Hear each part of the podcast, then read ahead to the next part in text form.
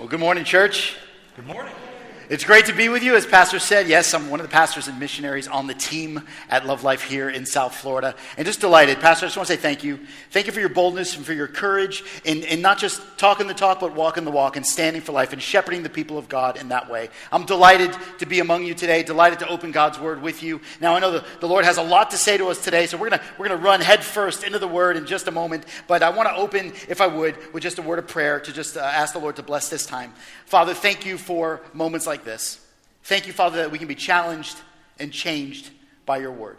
I pray, Lord, that you would fill us, that you would unstop our ears, that you would unveil our eyes, that we would hear and we would see all of what you have for us this morning. Lord, so help us set aside some of the distractions and help us focus in on your word and your truth, that it would change us and we'd leave here a little different than when we got here. We ask you to do this in the precious name of Jesus. Amen. Amen. Today's important as we're going to spend time together in God's Word, I just want us to, from the onset, to recognize that this is no small matter in the eyes of God. That as we look at His Word, God wants to do something in us today. He wants to confront you and comfort you by His Word and through His Spirit. Today, we get to do that and be a part of that together. As we jump in, I want to share with you that the, the simple phrase that we're going to talk about today that's going to dominate our time together, this is a, it's about compassion and it's been around a long time. It's an old phrase, it's an old story. Little children hear about it, adults misunderstand its simplicity, and many of us, people, try to categorize this. This command by Jesus may actually solve most of the world's problems. In fact, it's actually two commands. Pastor and author Francis Chan said this about this command. He said, Do you know that nothing you do in this life will ever matter unless it is about loving God and loving the people He has made? In fact, this four word statement, this one right here, will fulfill everything that God has called you and I to do love God and love neighbor. And today's passage is found in each of the synoptic gospels Matthew, Mark, and Luke. We're going to spend time this morning together in the Gospel of Luke. So if you've got your Bibles with you, I hope you do, uh, please turn with me to Luke chapter 10, where we're going to spend the rest of our time together in verses 25 through 37. While you're making your way there, let me just set some context because understanding context is significant in understanding the message of the scriptures. And, and this passage before us this morning is a parable. It's a parable that Jesus told. And it's important for us to understand that parables are not just simply illustrations. Parables are, are word pictures. They're comparisons that contain, that have a deeper spiritual truth that Jesus wants us to know and wants to teach us. The, the nature of them is really to wrestle with them because they come alongside the truth. And Jesus masterfully uses these stories, these comparisons, to make the spiritual truth much clearer and much more understandable.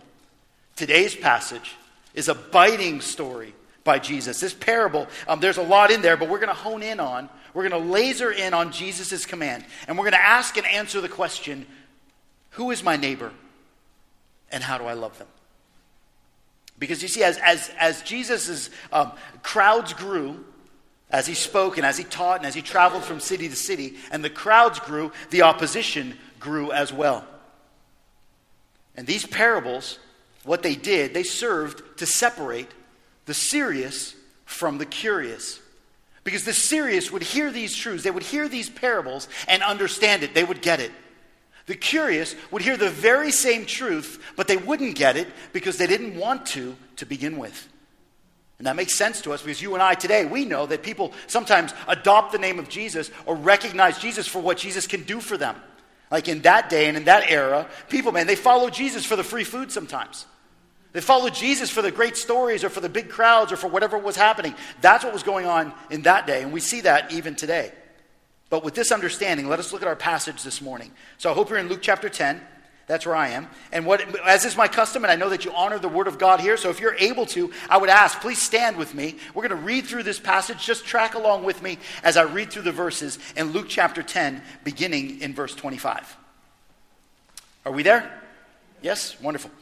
And behold, a lawyer stood up and put him to the test, saying, Teacher, what shall I do to inherit eternal life? And he said to him, What is written in the law? How do you read it? And he answered, You shall love the Lord your God with all your heart and with all your soul, with all your strength and with all your mind, and your neighbor as yourself. And he said to him, You have answered correctly. Do this, and you will live. But he, desiring to justify himself, said to Jesus, And who is my neighbor? And Jesus replied, Well, a man was going down from Jerusalem to Jericho, and he fell among the robbers, who stripped him and beat him and departed, leaving him half dead. Now, by chance, a priest was going down that road. And when he saw him, he passed by on the other side. And so, likewise, a Levite when he came to that place, saw him, and passed by on the other side. But a Samaritan, as he journeyed, came to where he was, and when he saw him, he had compassion. And he went to him, bound up his wounds, pouring on oil and wine. Then he set him on his own animal, and brought him to an inn, and took care of him. The next day, he took out two denarii and gave them to the innkeeper, saying, Take care of him, and whatever more you spend, I will repay you when I come back. Which of these three do you think provided to be a neighbor, proved to be a neighbor, to the man who fell among the robbers? And he said, The one who showed him mercy. And Jesus said to him, You go and do likewise. Amen. Please be seated. So, this parable, this short story, begins with Jesus being asked a question there's actually two questions. The first one is in verse 25 that we saw a moment ago. Question number two is in verse 29, and we're going to get there in a few moments. But let us look at what led up to the story and then the story itself. So in verses 25 through 29 that we just read, this man who asked the question, he's identified as a lawyer. Now that's important. It's important for us to know because the story is kind of going to hang on that a little bit. This, this lawyer was an expert in the Mosaic law. Like he understood the law, he recognized the law, he could repeat the law, he could teach the law. He was an expert in what that demanded. And now his question, I mean, it's posed as a question, it's kind of veiled as a question, right? But it's actually a challenge. Most of your translations are going to say to test Jesus. So you can see that it, this is really a question, yes, but it's also deeply a challenge. And it's a good question. It's about salvation, eternal life. But what I want us to see this morning is the intention behind the question. Recognize with me that there, there's an agenda here. There's an intention behind this man's question. And now, this isn't new for Jesus. I mean, if you've looked at the New Testament, if you've read through it at all, you've seen that religious leaders often try to use questions to trip Jesus up, to confuse him, to help him stumble, to make him stumble over their questions or over his own words. We see that time and time again. And what Jesus does is he simply baffles and confounds them. Right? A similar group of leaders, you, you might remember this story. They thought they were smart, and one day they asked Jesus, Is it lawful to pay taxes to the Romans? Remember that question in the scriptures. Man, they thought, man, taxes were a fiery and explosive issue in first century Israel. So this was a tricky question because if Jesus says no, don't pay them, then he's guilty of insurrection to the Romans. And if he says yes, go ahead and pay them, then he loses favor with the people who were already tax burdened. So the, the, the religious leader's like, we got him. If he says no, he's in trouble. If he says yes, he's in trouble, we got him. But what does Jesus do in that account? Notice with me, he throws the question right back at them, doesn't he? What does he say? He says to them, So, so whose image is on that coin? And they said, Caesar's. And Jesus said, Good. Give to Caesar what is Caesar's, then give to God what is God's. And, and the text says in Matthew 22, when they heard it, they marveled. And they left him for and went away. So if Jesus, if this was a thing, he would have dropped the mic right there and walked off, right? Because here, man, what he said just baffled them. They had nothing left to say after Jesus' response. And you would think that they would get tired of being embarrassed like that in front of their other friends. But no, no, no. Luke here reports that they tried to do it again. And what does Jesus do? He again redirects their questions back to them. Do you see it there? Jesus skillfully turns the questioners into the ones that have to try and go and find answers now. I mean, this is, this is his masterful here. I mean, Jesus himself puts himself in the position of evaluating the lawyer's answers instead of the other way around. So, see what Jesus is doing. The question, what shall I do to inherit eternal life? I mean, it's a good question. How do I get to heaven? How do I enter the kingdom of God? And Jesus points them to the Old Testament. He points this lawyer, he points this expert in the law back to the law. And, and, and he says, well, What does your law say? And look with me then at verse 27. This is the response. And he answered, the lawyer answered, you shall love the Lord your God with all your heart and with all your soul and with all your strength and with all your mind, and you shall love your neighbor as yourself. So the lawyer, as Jesus anticipated, he quotes from Deuteronomy chapter 6 Love God with everything you've got. And then he quotes from Leviticus 19 Love your neighbor as yourself. Love God and love your neighbor. In Matthew's gospel, Jesus adds some perspective for us because he says that on these two commandments hang all the law and all the prophets in Matthew 22. So Jesus looks at the lawyer and says, Fantastic, you're right, that's true, you got it. Now go and do it. That's the direction Jesus is leading him. But apparently, this wasn't clear enough for this intelligent lawyer. It wasn't, wasn't clear enough for him. Because in verse 29, look at the lawyer's response. But he, desiring to justify himself, said to Jesus, And who is my neighbor?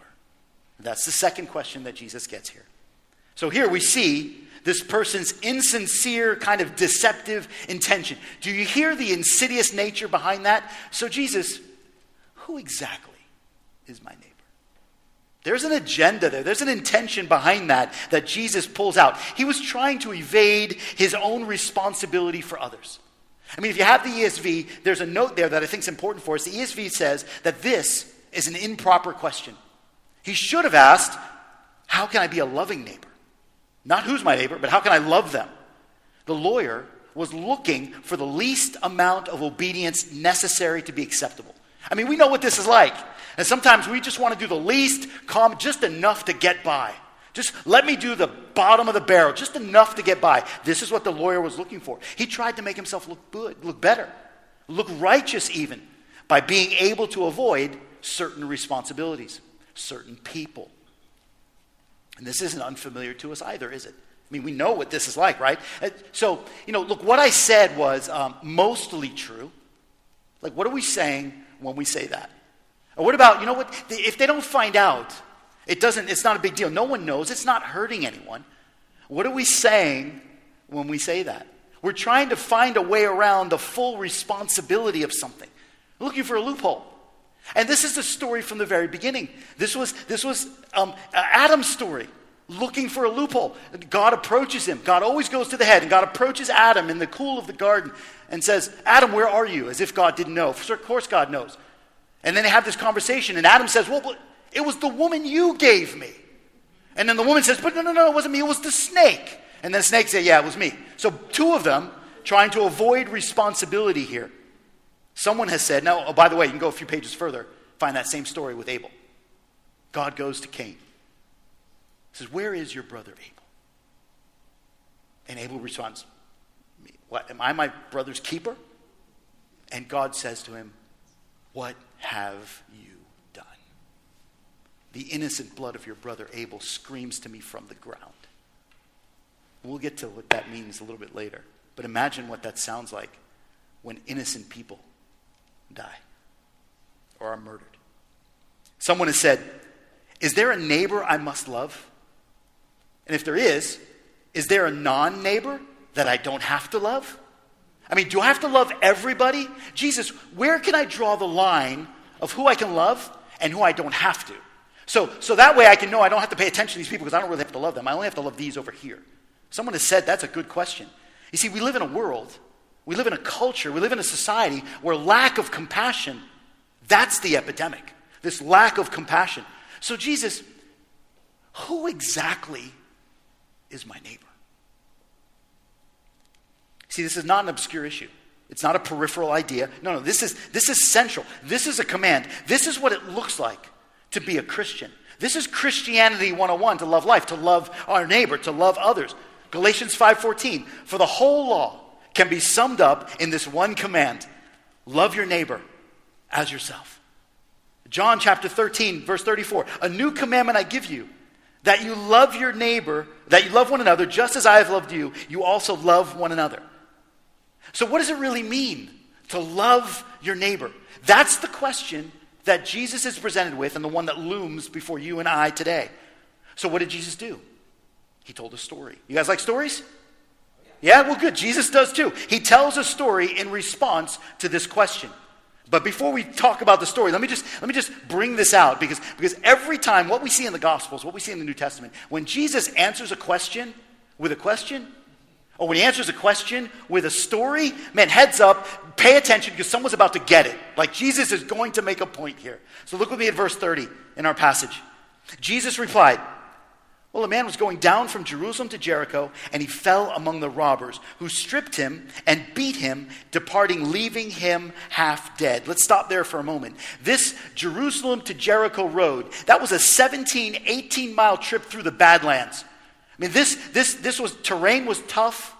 The road was treacherous. There were thieves and robbers that occupied that area. They would hide in caves so they could assault weary travelers as they went down that road. So everybody knew that that was a difficult place. Well, this traveler, Jesus doesn't even specify who he is. He doesn't tell what the guy's job is, what his hometown is. He doesn't say anything about him because that's not important. The important thing is this person, this man, fell into a precarious situation. It was a perilous one, no doubt, life and death. They stripped him, they beat him, and they left him for half dead, the man in the ditch on the side of the road. He has no help, he sees no hope, he has no options. And in verse 31 through 33, now by chance, a priest was going down that road. And when he saw him, he passed by on the other side. And in verse 32, likewise, a Levite, when he came to that place, saw him and passed by on the other side. But a Samaritan, in verse 33, as he journeyed, came to where he was. When he saw him, he had compassion. Let's hold it right there. These three characters that Jesus inserts into the story, I want us to feel the weight of this. This would have sent shockwaves through that audience. Those three particular people the Levite, the priest, and the Samaritan. Let's take them one at a time so we can see where Jesus is going to be leading these people. He includes the best and the brightest of the Jewish culture. Like, like the Levites and the priests, they were the elite of the elite. Like they, they got the best seats in the synagogue, they wore the finest robes, they got the best attention. These were the best the Jewish culture had to offer. And Jesus includes them in the story as the bad guys. You see that? Right? That, that's like us today using Charles Spurgeon or using Billy Graham as the villain in your story. Right? You guys like Billy Graham, Charles Spurgeon? Okay, that works. That analogy? All right, great. But that's what he's doing. And then Jesus has the audacity, he has the, the gumption to make the Samaritan. Samaritans were a hated people. Samaritans were called names. They were rejected religiously, politically, economically. They were called half breeds. Jesus uses that guy as the good guy in the story.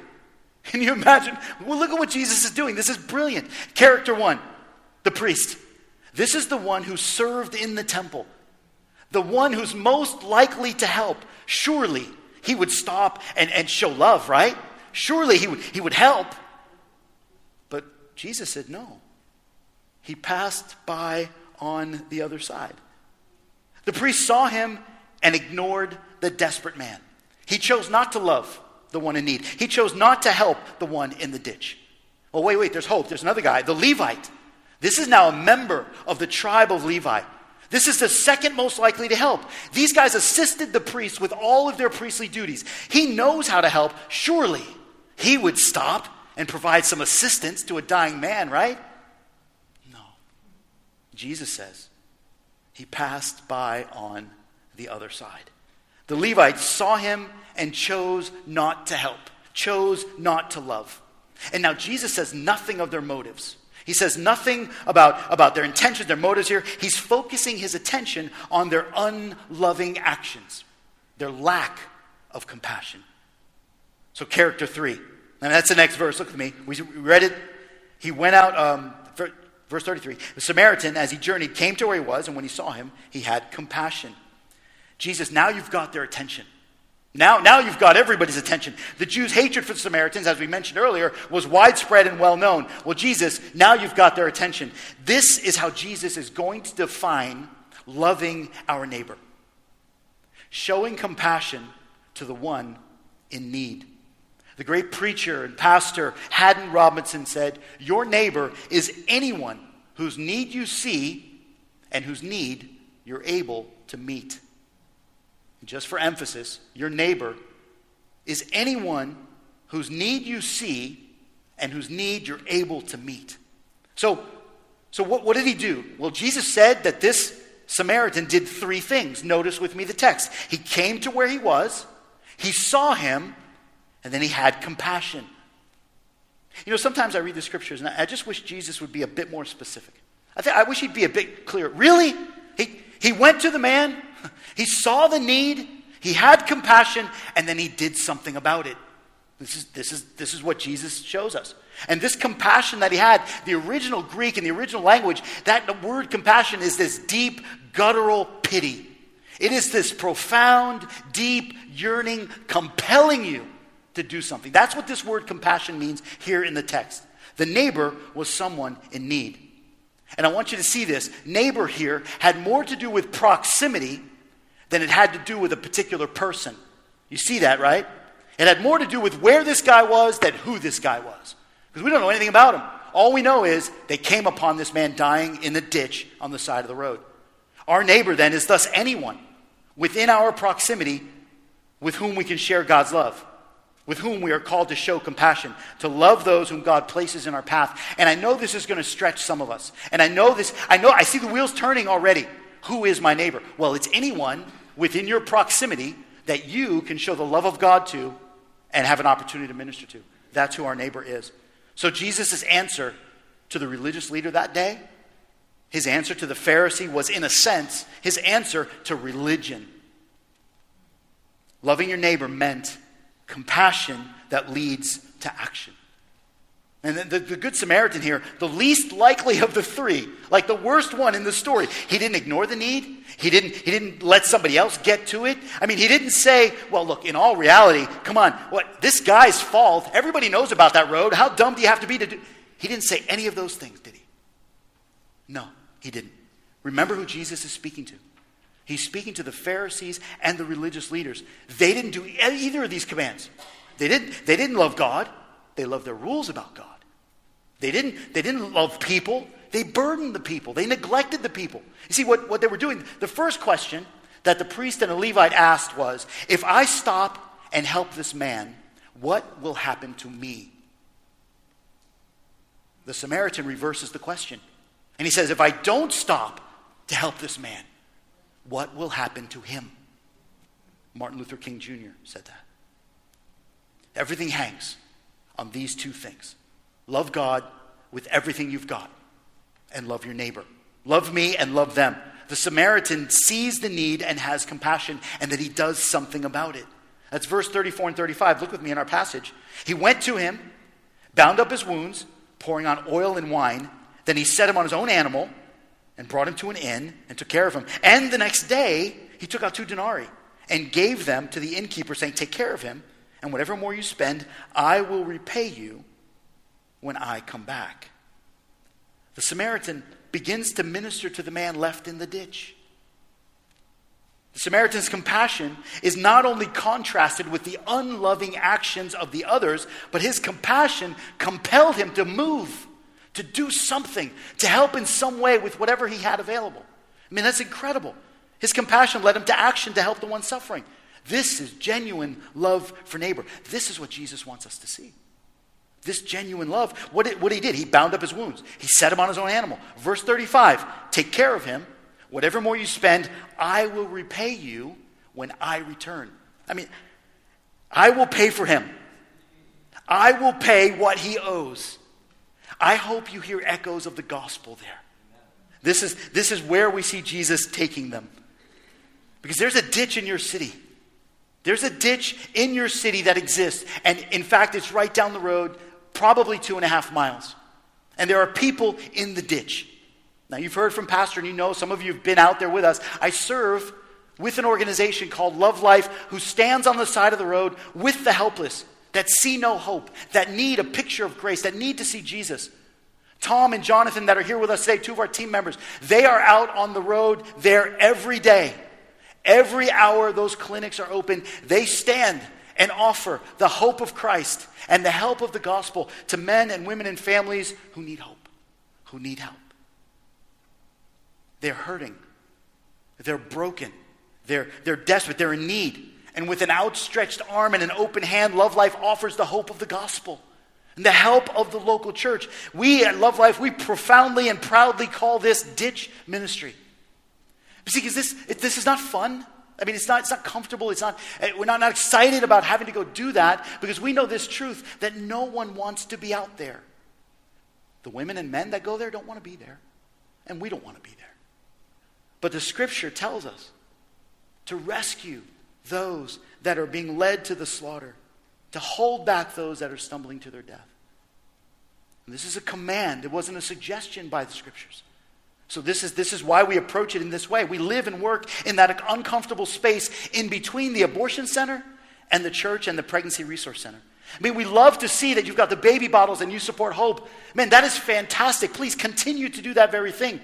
We partner with them in the sense that we send men and women to hope. We drive them there, we Uber them there, we follow them there, we get them to where the resources are. Because here, all the men and women are running to for their hope. They're running to the abortion center for their, for their hope, for their help. And Love Life doesn't want that. We want them to run to the church. We want them to run to you. We want them to come here to be loved on, to be encouraged, to be discipled, to be built up. We want them to come to the local church. This is why we say, people in the church, come help the people in the womb.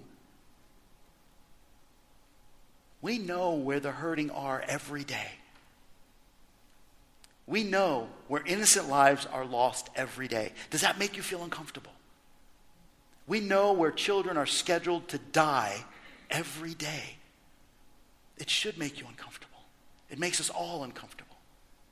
This is why we come to the greatest organism on the face of the planet, the one that has the hope of the gospel and the only help there is found in Jesus, to come and help, to come and be a voice for those that don't have one, to come and be a picture of Jesus to a watching world who needs to see Jesus. Instead of running to the abortion center, I want them to run to the church. And I've got some pictures that just to show you, and many of you have been out there, so you've seen this, some of you have not, but these are some of the scenes of what it looks like to be out there being a peaceful, prayerful presence of Christ. I can't say this enough. My friends who haven't been, and even for those that are out there, this is not a protest. It is not a march. It is not a picket of any kind. It is a prayer walk where we, where we come to the church, a clarion call to the church to do three things pray, walk, and sing. And that's it. That's it. And you might, well, is that it? Yes. And we've seen 50, you are one of 57 churches in South Florida that have now said, we want to be a voice for those that don't have one. 57 churches. We only started two and a half years ago. We're still toddlers. What that meant, what that looks like is over 6,700 people have been on the prayer walk. It is an amazing picture of what it looks like to love God and to love people.